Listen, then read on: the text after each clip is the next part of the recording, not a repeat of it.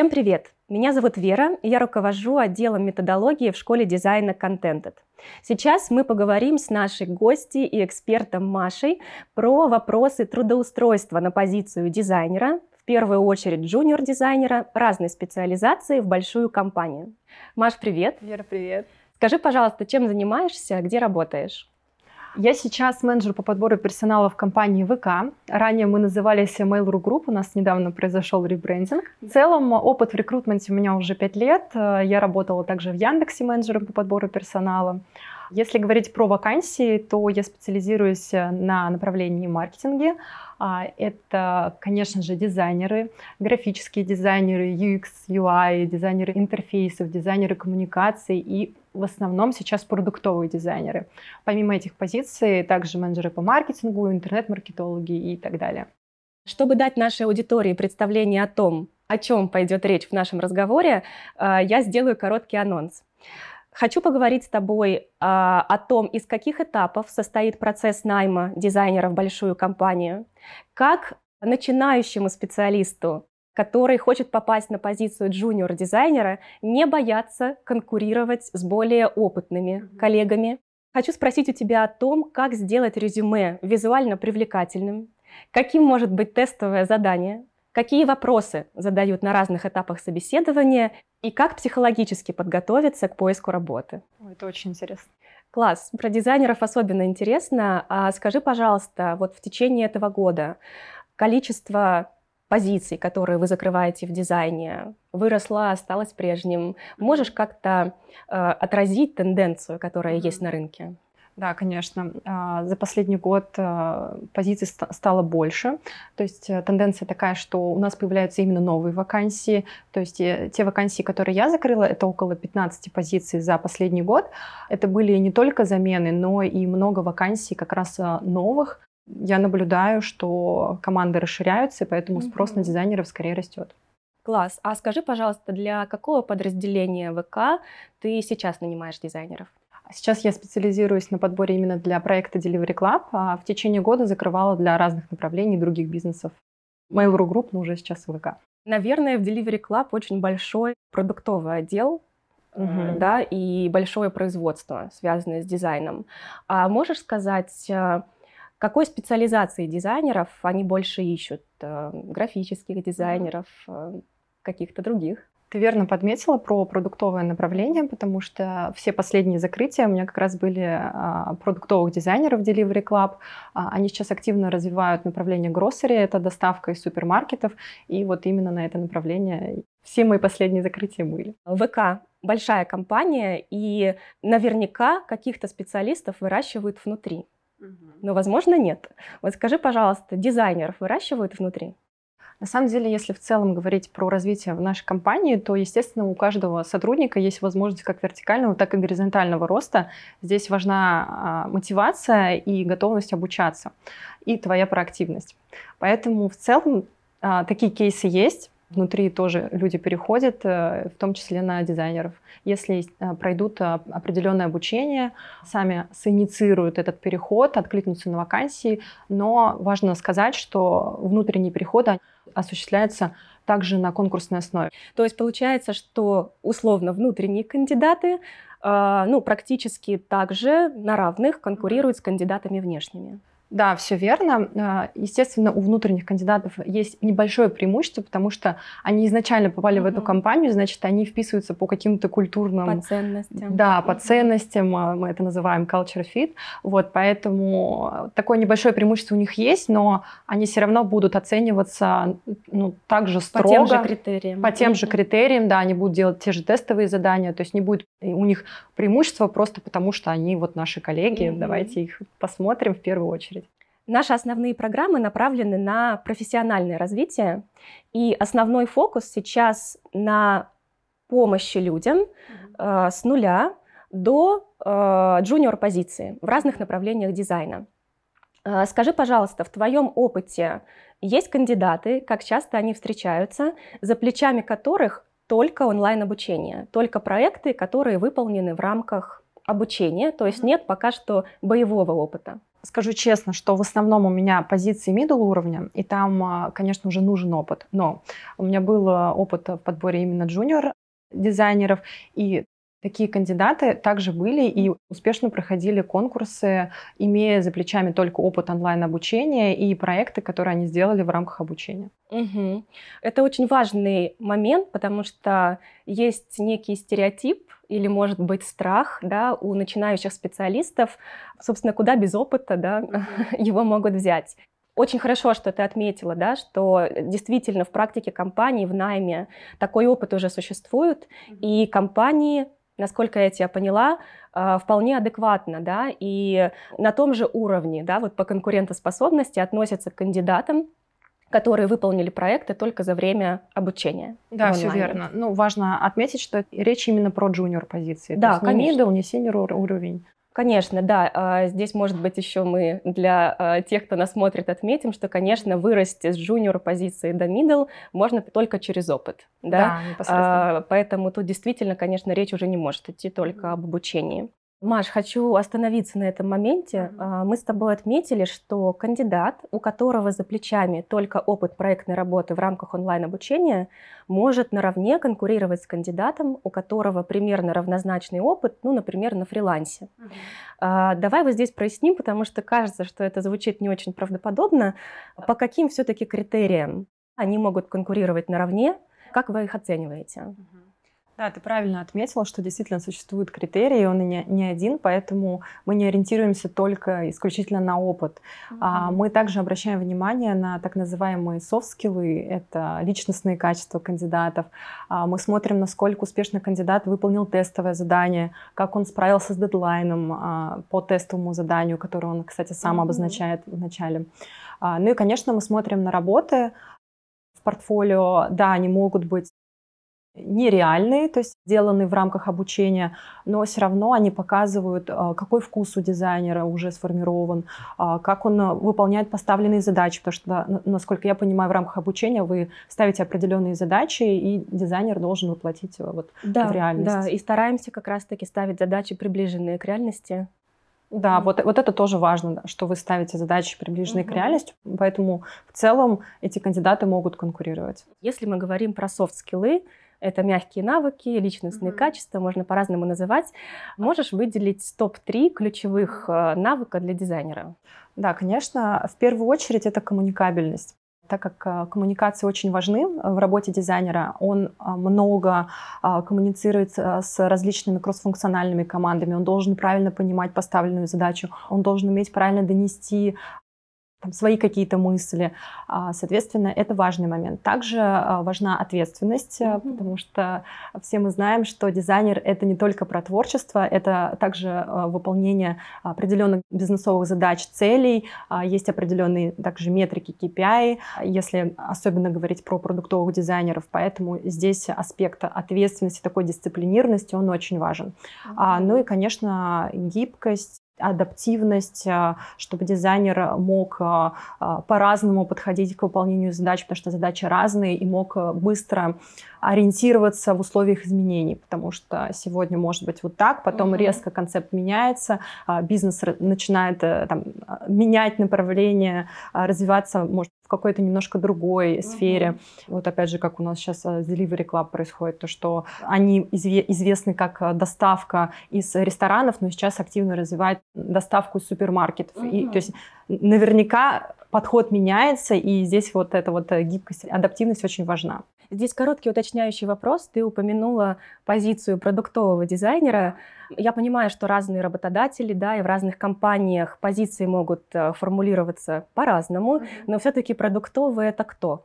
Продуктовые дизайнеры — это те же дизайнеры, которые э, занимаются там, разработкой дизайн-системы, рисуют то, что нужно да, для бизнеса, но они а, ориентируются также на продуктовые метрики. То есть им важно думать и работать в направлении развития продукта.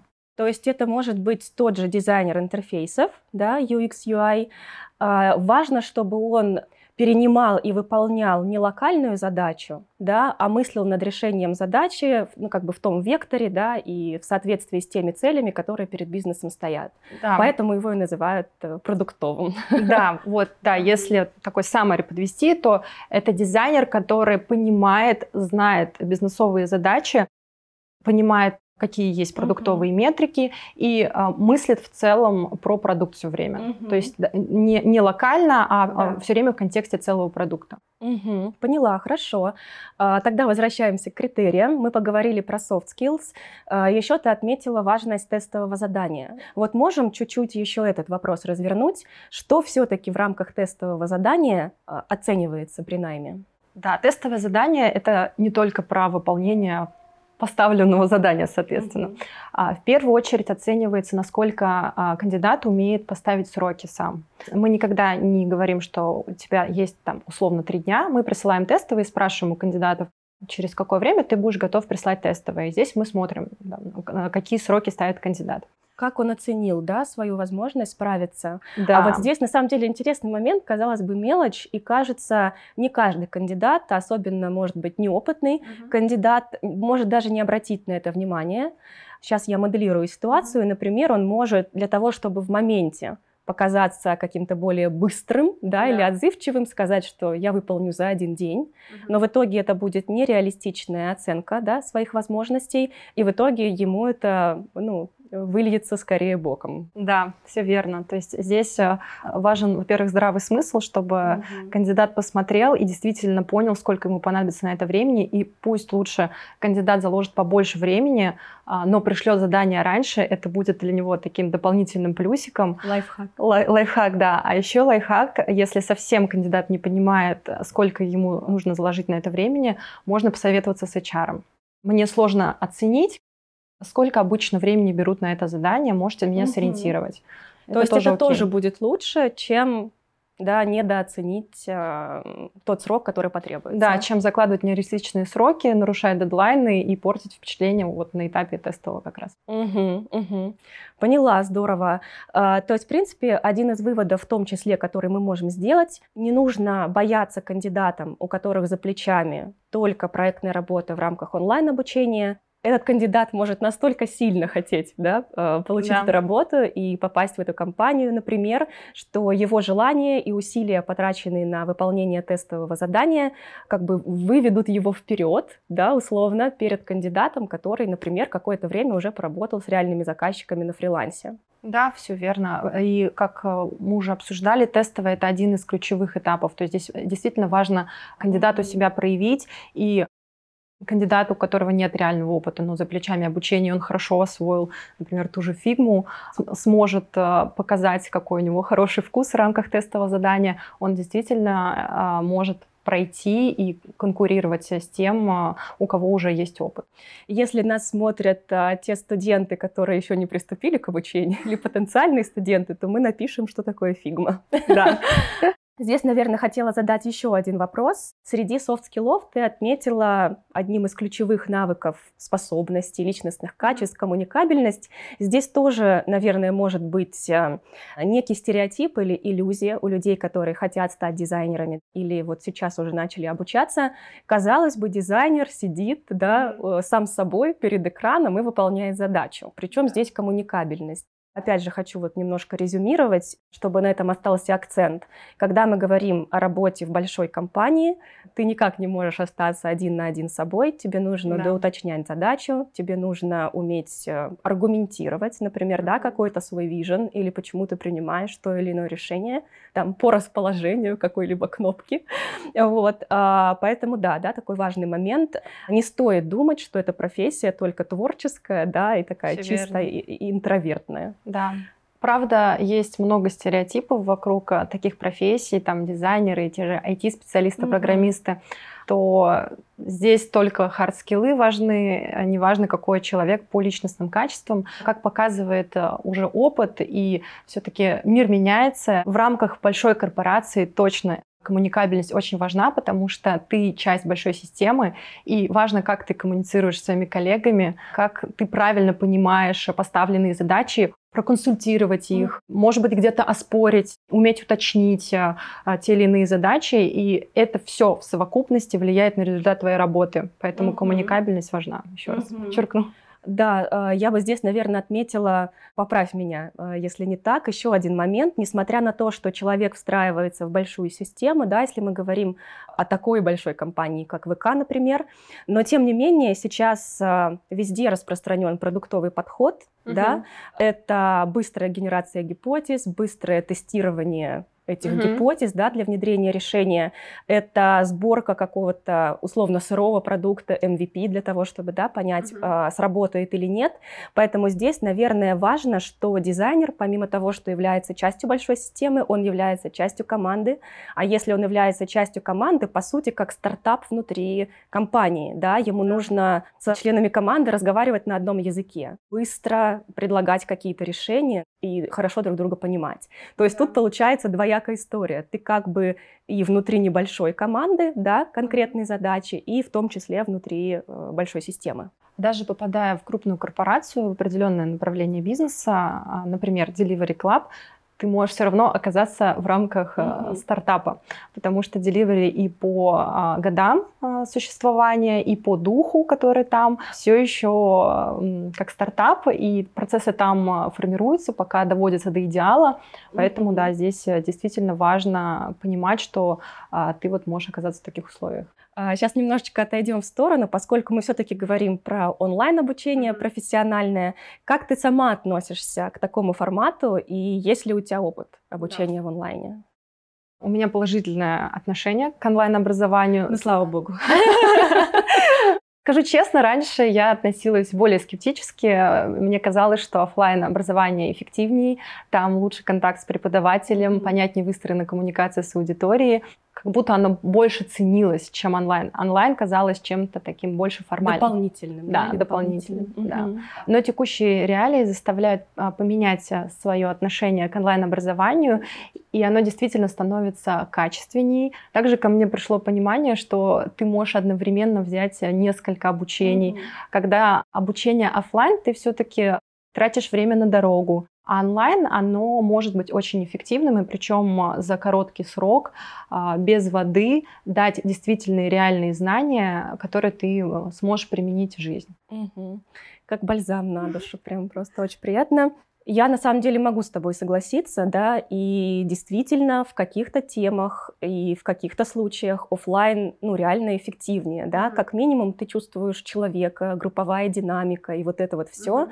но действительно мы не можем игнорировать, да, тенденции, то, что происходит в мире, и действительно э, в онлайне зачастую обучаться даже если это не единственно возможный способ, а у некоторых это ну, единственно возможный доступный способ обучаться в онлайне, то это сильно более э, оптимальный вариант да, или эффективный вариант. Э, там, например, что касается нашей школы, очень хочется сказать, что, конечно, э, поскольку мы стараемся дать человеку, помочь человеку обрести профессию, да, или новую профессию, или профессиональные навыки, или достичь карьерного развития, то мы стараемся построить его трек э, ну, вот, максимально эффективным образом. То есть мы не урезаем так, чтобы это точно был там курс условно на две недели. Нет, конечно, мы не создаем иллюзию того, что можно результат получить быстро. Но тем не менее мы действительно убираем все лишнее, и оставляем только те блоки, которые являются необходимыми для того профиля компетенций, который сейчас на рынке востребован. Хорошо, продолжим про онлайн-обучение и обратно вернемся в сторону э, трудоустройства и поиска работы. Все, практически все люди, которые приходят в нашу школу, э, имеют желание э, получить новую работу или э, продвинуться да, по работе, занять новую позицию, добрать какие-то скиллы. И мы постоянно сталкиваемся с тем, что у людей очень много барьеров на этом пути. Страшно искать новую Их работу. Понять. Да, страшно вообще встать на этот путь. Угу. Вот как на твой взгляд, э, настолько ли страшен зверь? Конечно же нет. Здесь очень важна подготовка. А, вот такой комплексный подход и вообще отнестись к этому как к некому проекту и, возможно, даже к игре. Классный совет, да. Очень важно изучить хорошо компанию, в которую ты хочешь трудоустроиться, изучить продукт, понять для себя в первую очередь, чем тебя заинтересовала эта вакансия, почему ты хочешь именно угу. сюда. Естественно, изучить требования, задачи, и тогда тебе уже будет гораздо проще. То есть, когда мы э, к чему-то готовимся и делаем это качественно, то нам гораздо проще себя чувствовать вот э, ну, в таких стрессовых mm-hmm. ситуациях. Также важно понять, что не только тебя оценивают как кандидата, mm-hmm. оценивают твои скиллы, но и ты тоже оцениваешь работодателя, ты тоже для себя ищешь компанию, и поэтому здесь такой должен быть партнерский подход, что ты приходишь, э, грубо говоря, не на расстрел, а ты приходишь на определенную коммуникацию, где вы с работодателем в процессе диалога понимаете, насколько вы друг другу подходите. Также важно заранее тоже тебе подготовить вопросы к работодателю, определить для себя критерии, что тебе важно в работодателе. И, как я уже сказала, потом в конце оценить, как ты сам прошел и насколько тебе понравилась компания. И еще такой лайфхак, что навык прохождения интервью тоже отрабатывается. И с каждым интервью, скорее всего, ты будешь себя чувствовать гораздо уверенней, поэтому каждое прошедшее собеседование — это опыт. И важно, наверное, к этому так и относиться, что даже если тебе отказали, ты получил классный опыт, и ты прокачал свой скилл прохождения интервью. Лучше не скажешь. Я очень рада, что ты это отметила. Можно резюмировать так, что прохождение собеседований тоже навык, да, и он Конечно. тоже нарабатывается, ему да. тоже можно научиться. И э, там, не знаю, по своему опыту, по своему опыту как сотрудника, по своему опыту как руководителя при найме да, людей, э, абсолютно точно я согласна с тем, что вы оцениваете друг друга, да, а зачастую mm-hmm. человек, боясь ошибки, да, имея какие-то еще в голове там ограничивающие mm-hmm. убеждения, он действительно почему-то воспринимает эту ситуацию так, что оценивают только его, и очень страшно, да, да. ну, как бы облажаться, да, да и мягко отказ. говоря. Но, наверное, тоже, казалось бы, простая истина, но действительно изначально нужно просто быть готовым к тому, что может не получиться, да, да, что вы можете друг другу не подойти, и это не значит, что ты какой-то не такой, да, или как в отношениях, дело да. не в тебе, дело во мне. Вот, а, не нужно делать такие выводы, да, мы все взрослые люди и понимаем, что факторов может быть э, очень много, и Скорее всего, те выводы, которые ты сделаешь mm-hmm. про себя, вот да, из вот этой модели отношения к этой ситуации со страхом, они будут ошибочными, да, и да. ты просто очень неконструктивно загонишь себя такое вот в состояние там, э, не знаю, самобичевания, да, и, конечно, это очень непродуктивный подход для того, чтобы там продолжать э, поиск работы дальше. Да, на самом деле важно не брать на свой счет, а возможно даже этот отказ воспринимать как что-то положительное, потому что руководитель потенциальный уже смог на этапе интервью mm-hmm. оценить, там, что ты, к сожалению, вот, не подходишь либо по требованиям, либо по каким-то личностным качествам. И мне кажется, лучше это понять как раз на раннем этапе, Точно. чем когда ты уже выйдешь в компанию, ты не справишься, не выполнишь KPI или там всякое бывает, ты не сможешь э, с руководителем как-то найти общий язык. Угу. Вот, поэтому, да, нужно просто относиться в какой-то степени философски к этому. Да, да, абсолютно согласна. Э, лучше действительно узнать это раньше, чем потом там, в рамках испытательного срока, да, как правило, это три месяца везде, да. столкнуться с этой ситуацией, возможно, будет даже обиднее, что ли, да. может быть. Мы с тобой уже немного поговорили про тестовое задание, про коммуникацию на собеседовании. Давай вернемся чуть-чуть назад на самые первые этапы. А мы сегодня говорим о крупной компании, да, ты работаешь рекрутером э, в ВК. Mm-hmm. Как все-таки в крупной компании устроен процесс найма? Из каких этапов он состоит? Наверное, начну прямо с самого начала, что создается заявка нанимающим менеджером, а, после которой HR общается как раз а, с нанимающим менеджером, мы обсуждаем, определяем требования вакансии, а, то есть это hard-скиллы, которые мы уже обсудили, soft-скиллы, и после этого начинается непосредственно поиск кандидата. Mm-hmm. Мы размещаем вакансии на нашем сайте, на HeadHunter, используем телеграм-каналы, Facebook, LinkedIn и различные дополнительные источники. Далее идет обработка откликов.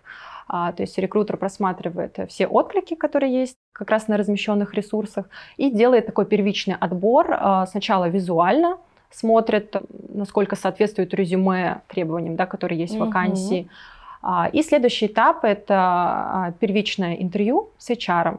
Оно может быть как в телефонном формате, так и в формате там, Zoom, Skype, обычно около 30 минут. Угу. На этом этапе HR больше ориентируется и оценивает э, как раз софт-скиллы, то есть личностные качества, насколько человек культурно вписывается в целом в э, компанию, в команду. Угу. Естественно, смотрит да, какие-то базовые вещи по опыту, которые он может там на своем уровне оценить.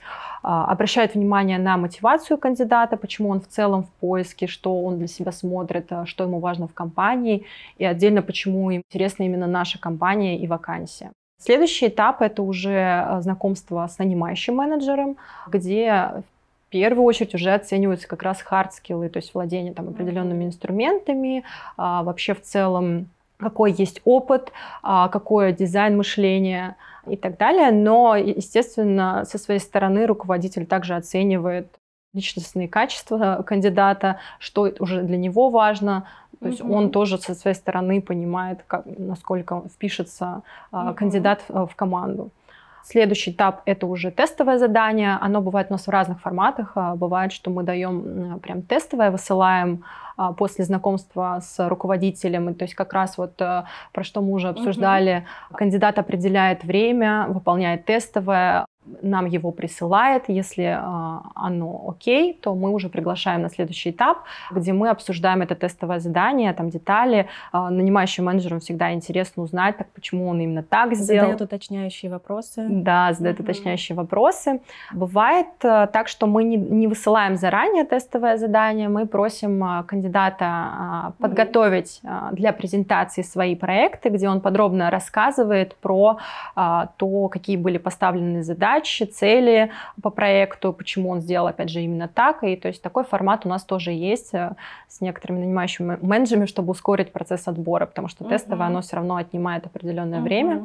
Вот. И уже после вот этого этапа а, с тестовым, вот в разных форматах, про которые я сказала, а, может быть еще дополнительные этапы, это там знакомство с более вышестоящим а, руководителем, там, допустим, арт-директором, или даже вот мы стали практиковать знакомство с, с командой, но это уже такой более неформальный, да? Да, угу. это чтобы посмотрели друг на друга заранее, познакомились. Угу. Вот. Ну, мы так и, наверняка все так и предполагали, что, конечно, в большой компании процесс найма многоэтапный. Да. А, а можно сказать какой-то средний срок со стороны кандидата? Угу. Сколько длится вот весь этот период от а, момента, когда его резюме Но... визуально да, отобрали до оффера? Да, на самом деле вопрос сложный, потому что здесь зависит от того, в какой момент кандидат откликнулся. Он может откликнуться, когда заявка только была создана вчера, а может откликнуться, когда уже поиск идет а, пару месяцев. Угу. А, поэтому здесь очень да, важно, в какой момент он откликнулся. Если ну, брать, наверное, какую-то среднюю величину, то я бы назвала две недели, три Угу. Нужно быть готовым, что у тебя могут э, вестись коммуникации по вакансии. Действительно важно, когда кандидат откликнется, да, найм только начался или он уже длится долгое время. Такой, возможно, немного провокационный вопрос. Есть ли у вас, э, возможно, какие-то суеверия или какие-то правила? Скольких кандидатов вы отсматриваете прежде, чем закрываете позицию? Есть ли у вас такое мнение, что первого там брать не нужно? Нужно посмотреть еще? На самом деле здесь все очень индивидуально, зависит как раз вот от нанимающего менеджера, так называемого заказчика. А, есть те заказчики, которым важно посмотреть рынок. То есть mm-hmm. действительно они не сделают выбор один из одного. Есть те, у которых большой уже опыт в найме, они в целом понимают, какой рынок, и такие нанимающие менеджеры могут достаточно быстро принимать решения mm-hmm. и да, делать офер первому понравившемуся кандидату. Каких-то суеверий нет. А если говорить, наверное, про, про какое-то среднее число, Обычно у меня было около 10-15 кандидатов, которых мы отсмотрели. Это существенно. Я ожидала, что скажешь 5. Нет, 5 это прям очень хорошо. Это почти один из одного, если 5. Слушай, это очень интересно. На самом деле здесь э, хочется вернуться к мысли, которую ты уже озвучила, о том, чтобы кандидаты относились к найму и к поиску работы как к игре. Да. да, а, ведь действительно мы сейчас слышим, что очень много факторов, о которых кандидат может даже не узнать, которые повлияют. Какой опыт у нанимающего менеджера, какой у него подход, смотрит он рынок, готов он выбирать э, одно, один из одного, да, если этот человек ему сразу понравился. Поэтому отношение как к игре — это вот действительно вообще тот философский принцип, который да. нужно да, в себе изначально выработать, для того, чтобы не делать каких-то быстрых и неправдоподобных, опрометчивых выводов относительно того, Конечно. почему тебя не наняли. Да. Ты действительно можешь не знать все причины. На самом деле здесь важно не додумывать, и я бы еще, наверное, дала такой лайфхак. Всегда при возможности спрашивать развернутую обратную связь. Угу. К сожалению, а, не всегда есть возможность у рекрутера предоставить а, развернутую обратную связь, но ты можешь как бы попробовать запросить ее прямо на интервью. Если кандидат смелый, э, такие кейсы у нас тоже mm-hmm. были. А, в конце встречи с нанимающим менеджером а, кандидат спрашивает, э, как э, вы меня оцениваете, что думаете. И некоторые нанимающие менеджеры прям отмечают это как плюс а, и с радостью делятся своими впечатлениями. Скорее всего, сразу тебе не дадут фидбэк, там, отказ или, или мы идем дальше, но, по крайней мере, ты угу. поймешь какую-то промежуточную обратную связь и уже сможешь понять, а, там, в каком направлении там, тебе работать, угу. что думать. Вот. Э, если так, смелости не хватает для того, чтобы спросить прямо на встрече, а, ты можешь уточнить у а, рекрутера. Также ты в любом случае можешь спросить, через сколько себе ждать обратную связь, а, и потом, если рекрутер не вышел вовремя на связь, напрямую написать, спросить угу. и уточнить детали чтобы у тебя вот была как раз вот, вот эта информация, которая тебе поможет стать лучше. Mm-hmm. И чтобы ты не додумывал, что там тебе отказали, потому что ты там какой-то плохой. Тоже очень хороший момент отметила. Если его резюмировать там в рекомендацию, не бойтесь просить фидбэк. Да, да и фидбэк это Конечно, тут важно, какой фидбэк, грамотный, да, но у нас, как правило, уже там все менеджеры умеют, да, mm-hmm. грамотно делиться обратной связью. Если это фидбэк хороший, он развивающий, да, и ты Конечно. можешь его использовать действительно для того, чтобы сделать для себя очень полезные выводы. И мы опять же возвращаемся, да, к, к твоим советам а, ранее.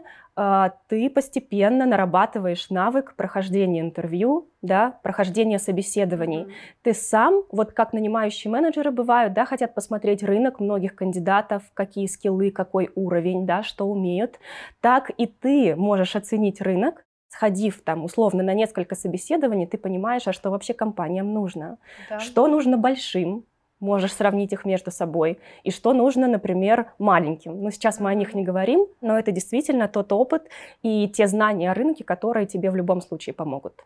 Важно понимать, что, скажу честно, что все равно у всех плюс-минус одинаковые вопросы. Угу. И ты каждый раз отвечаешь, э, тренируешься и тоже вот развиваешь свой навык самопрезентации. Угу. Потому что когда мы идем первый раз на собеседование, мы вообще не ожидаем, что нас будет спрашивать, и практически каждый вопрос для нас открытие. Ты, возможно, даже не рефлексировал да. на тему, а что тебе там понравилось в этой компании, что, что для тебя идеальный руководитель. Ты вообще никогда об этом не задумывался. А тут у тебя спрашивают, ты что-то отвечаешь, а потом а, задумываешься уже даже после встречи и для себя тоже находишь mm-hmm. ответы на эти вопросы. Да, согласна. Вот даже опять, знаешь, вот ты говоришь, я на свой опыт как сотрудника приземляю, а, и действительно, когда ты идешь первый раз, а, ты можешь чувствовать себя очень неуверенно, mm-hmm. да, но условно после первого раза когда ты сама презентовался, ответил на вопросы, и тебе, например, попросил фидбэк, и тебе дали очень позитивный фидбэк,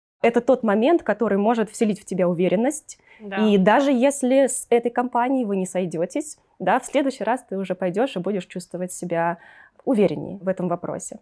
Я еще хочу вернуться к этапам, которые ты озвучивала. На самом деле там э, целая кладезь информации. И первый такой момент. Ты отметила, что сначала визуально рекрутер отбирает резюме, да, и сказала, что отбирается резюме по соответствию каким-то требованиям. Вот что это за требования и как кандидату имеет смысл оформить свое резюме, чтобы визуально на него обратили внимание?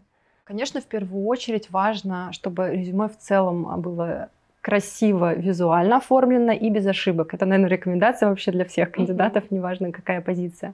Также, э, если нет опыта, да, мы говорим в основном про а, джуниор а, позиции и, допустим, представляя ситуацию, что у кандидата нет опыта. Здорово, если он презентует а, обучение тоже как опыт. Это окей, если указывается, например, место компании, название школы. Вместо последнего места работы? Да, да. да. А, там должность да, определенная, по которой он обучался. И, конечно же, важно там в скобочках указать, что это было обучение.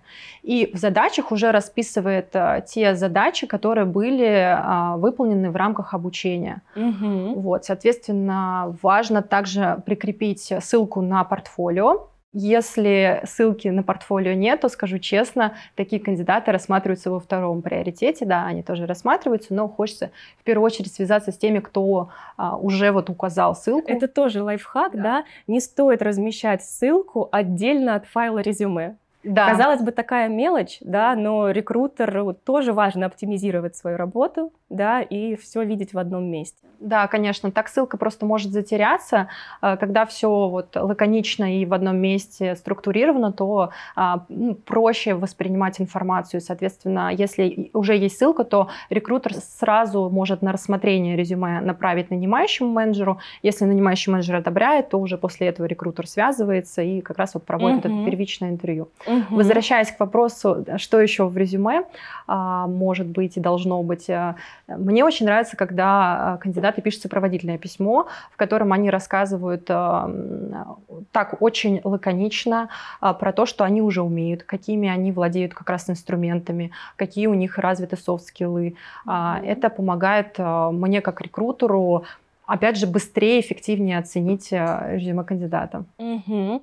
А, вот здесь тоже вопрос уточняющий. Сопроводительное письмо, да, это такое устоявшееся выражение, понятие, и кажется, что оно как бы отправляется отдельно, что есть резюме, а есть письмо. Вот как все-таки ты рекомендуешь э, здесь поступить? Мы говорили, что все должно быть в одном месте. Да. Можно ли это объединить в один э, файл? Я бы лучше объединяла все в один файл, чтобы ничего не потерялось. А, но здесь еще зависит от того, на каком ресурсе ты делаешь отклик. То есть если ты делаешь это условно на HeadHunter, там есть специальное окно. Если ты направляешь а, на почту, ты можешь а, в теле письма написать сопроводительное письмо, это тоже окей. В целом, для того, чтобы оно, еще раз да, повторюсь, не затерялось, и когда, например, рекрутер презентует резюме нанимающему менеджеру, лучше сразу добавить mm-hmm. файл, потому что рекрутер может забыть скопировать э, там твое сопроводительное Понятно, письмо. Понятно, все мы люди, да, действительно лучше этот человеческий фактор изначально исключить.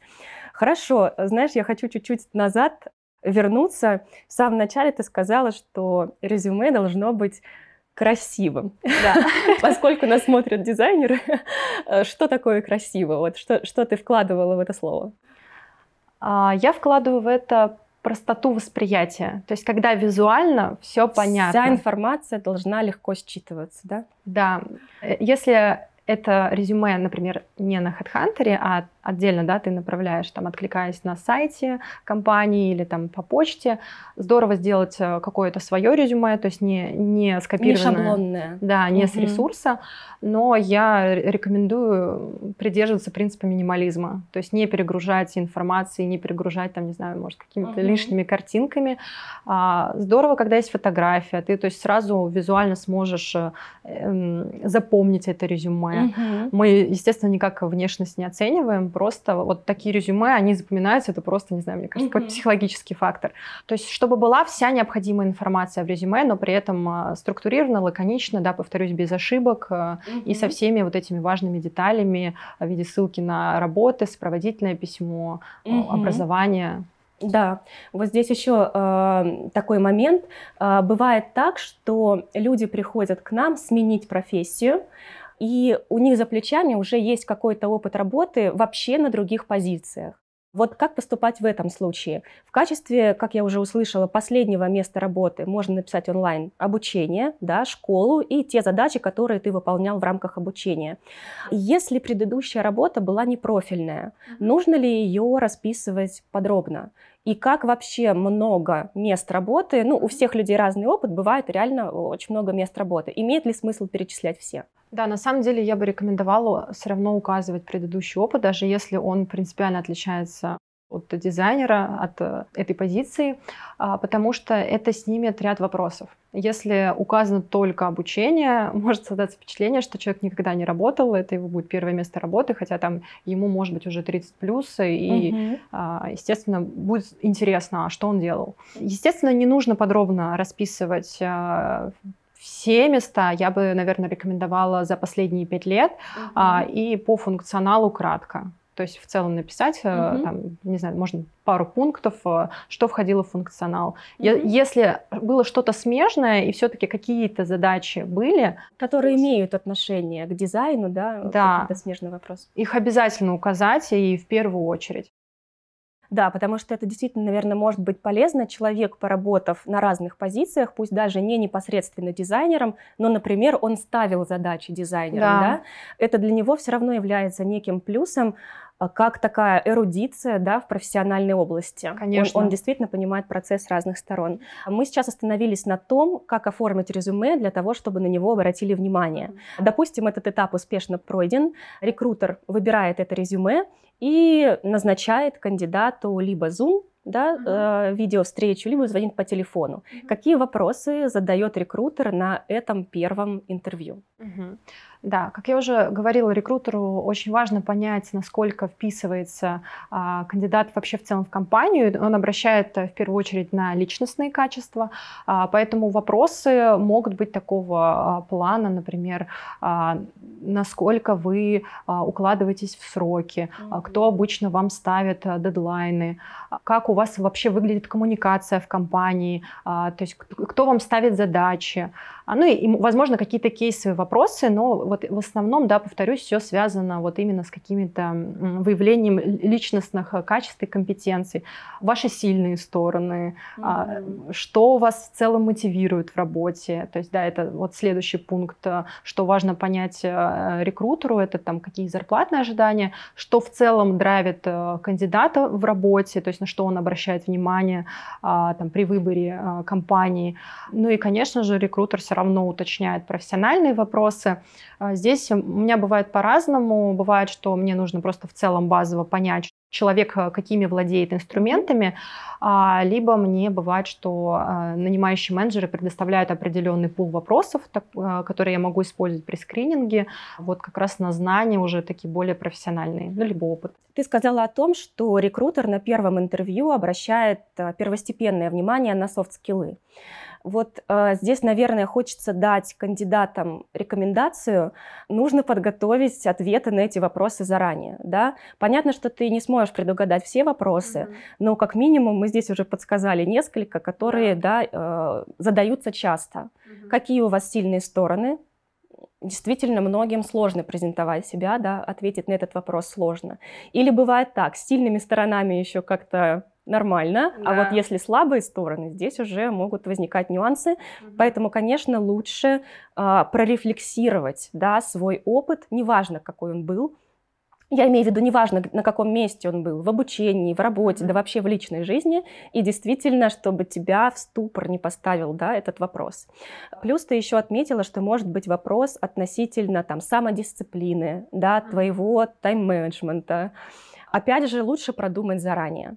И еще, э, как резюме хочу выделить, э, ты отметила, что э, рекрутеру важно понять мотивацию кандидата, да, да что его драйвит, что им движет. И здесь какая может быть рекомендация? Какую информацию кандидату нужно заранее поискать, да, на что обратить внимание? Вот можешь пояснить? Да, а, важна подготовка. То есть э, очень хорошо, когда заранее кандидат изучает сайт, изучает вакансию, сопоставляет с тем, что у него, и выделяет для себя критерии, а, что ему важно в работодателе.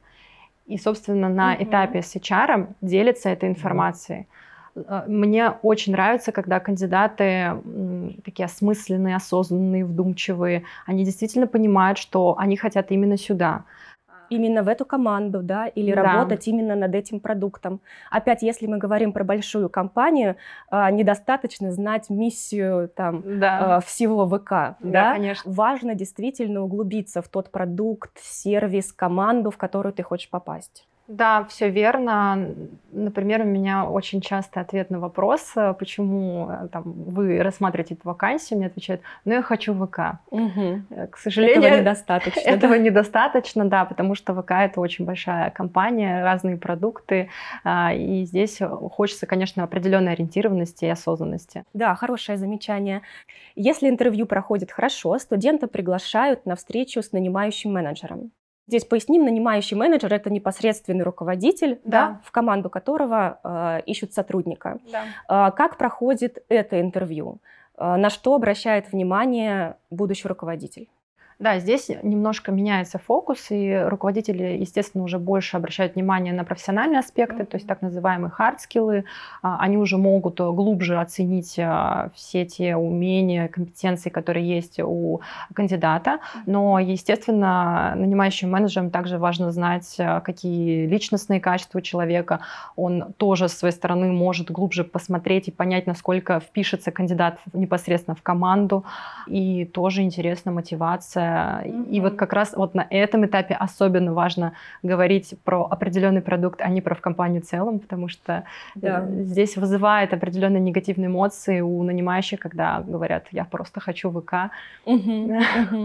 Да, наверное, здесь тоже такой есть аспект какой-то личностный, да, нанимающий менеджер, руководитель, а, наверное, он как-то с особым трепетом относится конечно. к своему продукту, да, и, конечно, на это обращает внимание, когда про твой продукт кандидат ничего не знает. Да, здесь очень важно заранее подготовиться. И я даже стала давать определенные рекомендации mm-hmm. кандидатам перед встречей с менеджерами, потому что, к сожалению, большинство кандидатов не готовятся, и это сильно вот понижает их шансы прохождения mm-hmm. интервью. Поняла, хорошо. А если интервью с нанимающим менеджером прошло Хорошо, кандидату дают тестовое задание. Да, да, мы уже немного говорили об этом. Давай еще коротко скажем, какого рода все-таки это может быть тестовое задание. А, мы уже поняли, что это может быть э, условно задание целиком с нуля, которое нужно выполнить, либо это может быть просьба презентовать там свои проекты, которые uh-huh. ты делал в рамках обучения на фрилансе, на предыдущей работе. Вот если мы говорим про задание с нуля, ну примерно что это? Это кейс, это целый бриф, Можем ли мы как-то сориентировать людей по тому, какой объем этого тестового задания? Или, может быть, а, мы можем дать пример? Да, я с радостью поделюсь э, примером а, тестового задания и выполненного тестового задания, соответственно. Я спросила разрешения у нанимающего менеджера, мне дали одобрение. А, вот. Мы покажем пример. Да, но скажу так на словах, что а, тестовое задание может быть разных типов, э, может быть непосредственно по нашему продукту. Какой-то кейс на подумать, что вот перед бизнесом, допустим, стоит такая-то задача, mm-hmm. нужно вот э, что-то придумать, э, как бы ты это выполнил. И здесь ожидается файл в формате PDF, там, не знаю, может, презентации, где ты показываешь определенный визуал.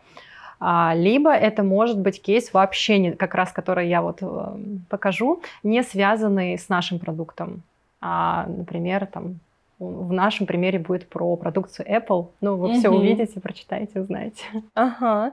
То есть э, можем сказать, что задачи могут быть действительно разными, э, приземленными непосредственно на ту деятельность, на той продукт, куда вы собеседуетесь, либо эта задача, видимо, такая более творческая, может быть, визионерская, да. Да, для того, чтобы увидеть, я тут предположу, там, а, некий полет мысли, да, да. как человек вообще рассуждает. Да, здесь а, оценивается креативность, а, фантазия, дизайн мышления. Ну, конечно же, здесь тоже ты увидишь, какой вкус у дизайнера и насколько хорошо он владеет вот инструментом. Угу дает ли нанимающий менеджер критерии, какие-то ключевые, по которым он будет это задание оценивать. Например, может ли он пояснить, а, что я буду обращать внимание а, в первую очередь на идею, концепцию, например. Например, что он уделит или не уделит внимание проведенному исследованию, да, которое привело к идее а, да, или к концепции. Вот даются ли какие-то ориентиры, критерии, либо ну, тут нужно немножечко предугадать? Скорее второй вариант. Угу. То есть мы обычно даем а, максимально сжато. Короткое, да? Да, то есть сжатую информацию. И здесь как раз нам интересно, например, какой формат выберет э, кандидат, угу. как вот он будет думать. И кандидат может уточнить детали, естественно, задать какие-то вопросы, но пока по моему опыту мне отвечают, э, пусть кандидат сам принимает угу. решение. И, ну, это тоже как определенная проверка. Да, это тоже, наверное, определенные такие такие маркеры, да, которые э, дают понимание нанимающему менеджеру, да. сработаемся, не сработаемся. По процессу важно понимать, что рекрутер вообще не оценивает тестовое задание. А, кандидат, mm-hmm. да, ведет полностью коммуникацию с рекрутером, он присылает, и я уже направляю нанимающему менеджеру, поэтому возвращаясь к вопросу про критерии, ну, обычно со мной не делятся этим. Мы с тобой проговорили уже довольно много деталей, да, и сделали акценты на разных этапах найма. Хочется подняться на уровень выше. Все-таки большое количество предубеждений, страхов связано с психологическими причинами. Дай, пожалуйста, э, будущим кандидатам пару советов, как подготовить себя психологически. Да, конечно. Здесь важно понимание, что у работодателей нет цели завалить вопросами кандидатов. Да от, ладно. От, отказать. Ну, то есть это не сама цель все вопросы, которые задаются, они а, для того, чтобы действительно понять, насколько кандидат подходит на позицию. Здесь обычно такое дружелюбное партнерское отношение. Mm-hmm. Здесь нет цели сделать кому-то плохо. Нет цели завалить, как не, на экзамене, да, да? Нет цели завалить. Поэтому, как мы уже проговаривали, здорово относиться к этому как к проекту, как к игре, что происходит определенный взаимный процесс, что ты тоже оцениваешь работодателя. Если у тебя у самого будет, будет такой легкий дружественный настрой а, и более такое спокойное отношение к этому процессу, то тебе будет действительно гораздо проще проходить все этапы, как мы тоже уже обсуждали, со временем тебе это угу. будет даваться действительно проще. Угу. Да, поняла тебя. А, опять же, немного продолжая психологическую тему, а, есть такое понятие, как синдром самозванца. Угу. И многие специалисты, неважно, начинающие, да, или уже не начинающие, сталкиваются с этим. Что это такое, когда человек думает, что он не заслуживает, не дотягивает, то его выведут на чистую воду, да, если он уже занял какую-то позицию. Угу. Вот а, сталкивалась ли ты как человек с этим? И сталкиваешься ли ты с этим при разговорах с кандидатами? Либо уже там, ну, знаешь, что такое бывает у сотрудников, mm-hmm. да, и вот э, в этом отношении, ну, во-первых, как часто это встречается, mm-hmm. встречается ли это в дизайнерской среде, да, может быть, здесь чуть иначе. И, опять же, есть какой-то совет, как с этим поработать? Угу. Да, конечно, я сталкивалась и лично с этим, и сталкивалась э, в работе, когда э, я оценивала резюме кандидата, понимала, угу. что он нам подходит. Это обычно э, холодный такой контакт, то есть кандидат, который не сам откликнулся, и э, я связываюсь с ним, получаю отказ от э, вакансии, потому что кандидат считает, что он недостаточно хорош для этой вакансии. Угу. Хотя мы готовы общаться, нам кандидат интересен, но он как-то вот со своей стороны решает, что он недостаточно хорош. А как бороться с этим? Перестать думать, просто делать. Мне кажется, это лучший рецепт. Я просто, да, даже по себе знаю, когда начинаются такие мысли, начинаешь себя накручивать, что а, ты пока недостаточно достоин вот э, этой должности или, там, не знаю, этой вакансии, а, то лучше перестать думать, попробовать, провалиться, сделать выводы, и потом зато тебе будет гораздо проще в следующий раз это сделать, потому что у тебя уже будет новый опыт, информация, угу. понимание, что делать. Да, я э, опять же по своему опыту тоже знаю, что это такое, и э, понимаю, что здесь сложно дать да, совет, особенно если ты не психолог, не психотерапевт. Да. да, это, кстати, один из советов, да, как можно с этим поработать. Это да. действительно э, пойти к консультанту, психологу или пойти в терапию и разобраться с какими-то предпосылками, да, которые стали причиной появления у тебя этого синдрома самозванца.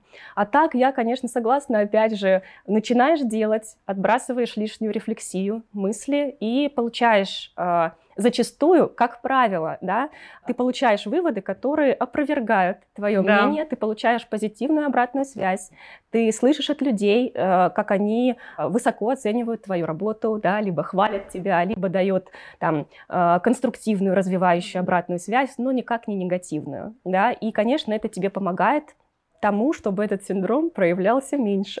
Да, и самое интересное, когда ты преодолеваешь этот синдром, как ты сказала, как правило, ты получаешь неожиданные для себя да. результаты, неожиданно положительные, и в таком случае ты растешь, переходишь на следующий уровень. Мне кажется, вот за счет вот таких моментов какие-то происходят трансформации личности, mm-hmm. и поэтому очень здорово этот синдром все-таки пытаться хотя бы перебороть. Угу. Здесь, наверное, есть тоже такой еще тонкий момент. Иногда лучше себя чуть-чуть недооценить, чем переоценить. Да? Зачастую, когда человек переоценивает свои возможности, это вызывает больший негатив, скептицизм от коллег, да, от руководства, от команды. Поэтому э, небольшой плюс, да, все-таки вот Конечно, в этом есть, есть да, да. Э, лучше недооценить, но показать в итоге результат лучше.